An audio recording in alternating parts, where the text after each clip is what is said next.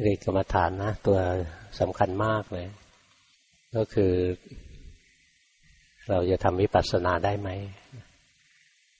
หลายคนไม่รู้จักวิปัสสนากรรมฐาน รู้จักแต่เพ่งกล่าวว่าเพ่งไปเรื่อยๆนะวันหนึ่งจะบรรลุมรรคผลมันบรรลุไม่ได้หรอก เพ่ง เพ่งอารมณ์มันเดียว เป็นสมถะเรียกอารามณูปนิชฌานเพ่งอารมณ์มันเดียว งั้นถ้าไม่ได้ทำให้ปัสนาคือการเห็นรูปนามกายใจตามความเป็นจริง ไม่มีทางบรรลุมรรคผลนิพพานต้องเห็นรูปนามตามความเป็นจริงไปเรื่อย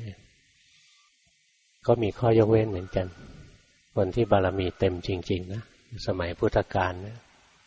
บางคนเขาบารมีเต็ม ได้ยินคนสรรเสริญพระพุทธเจ้าจิตซึ่งมันเต็มแล้วนะมันขาดเลยนะ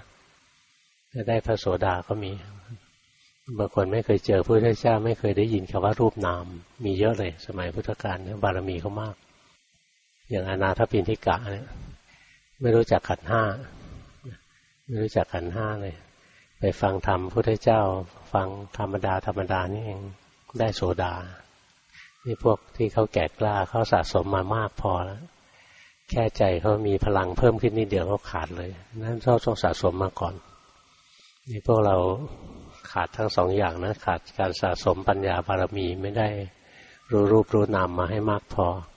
อีกอันหนึ่งขาดบุญบารมีกำลังบุญยังไม่พอที่จะตัด สมัยพุทธกาลนะถ้ากับเขาตัดง่ายเขาเคยทำเคยสร้างของเขามา แต่ละคนแต่ละคนไม่ใช่น้อยๆหรอก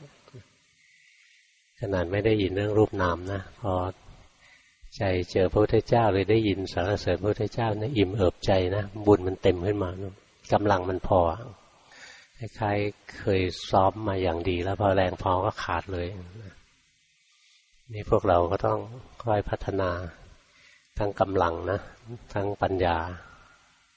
กำลังปัญญาจริง ๆ ก็เป็นกำลังอันหนึ่งหลวงพ่อแยกออกมาเพื่อให้เห็นชัด ๆ นะว่ามีเดินปัญญาไปแต่จิตไม่มีพลังเนี่ย ใช้ไม่ได้อะ ส่วนที่ทำให้จิตมีพลังเรียกพละห้า มีศรัทธาเพียงพอไหมนะมีวิริยะไหมมีสติ มีสมาธิ มีปัญญาไหมนี่พละห้า ถ้าพละห้าเพียงพอนั้นก็ขาด บางคนมันขาดพละอื่นๆ สติสมาธิอะไรอย่างนี้ไม่มี หรือศรัทธาไม่มีเดินปัญญารวดไปเลย ปัญญาล้ำหน้าไป เก่งกว่าพระพุทธเจ้า บางคนดูถูกพระพุทธเจ้าเลยนะ บางคนปรามาทร่วงเกินพระพุทธเจ้า ถือว่ายิ่งปรามาทร่วงเกินได้นะ ยิ่งเท่แสดงว่าไม่ยึดถือนั่นโง่สุดๆเลยนรกจะกินหัวเอาไม่มีหูมีตาพูดส่งเดชไปสอนกันด้วยซ้ำไปนะไม่ไม่ยึดถืออะไร เจอพระพุทธรูปนะเหยียบเล่นก็ได้อะไรก็ได้ เพราะไม่ยึดถือเนี่ย นี่พวกปัญญาล้ำหน้าอะไรๆก็ไม่ยึดอะไรก็ไม่ยึด เพราะทุกอย่างว่างเปล่าไม่มีตัวมีตนแล้วศรัทธามีไหมไม่มีศรัทธาอะไรเลยผู้เก่งลูกเดียวเลย มีวิริยะไหมไม่มีวิริยะไม่ได้ขยันหมั่นเพียรปฏิบัตินะเออก็จะว่างอย่าว่าง ไม่ยึดถืออะไรเลย สติมีไหมไม่มีหรอกกิเลสท่วมหัวอยู่มองไม่เห็น สมาธิมีไหมไม่มีมีแต่ความฟุ้งซ่านอันตรายมากเลยนะ เพราะฉะนั้น ถ้ามีปัญญาอย่างเดียวเนี่ย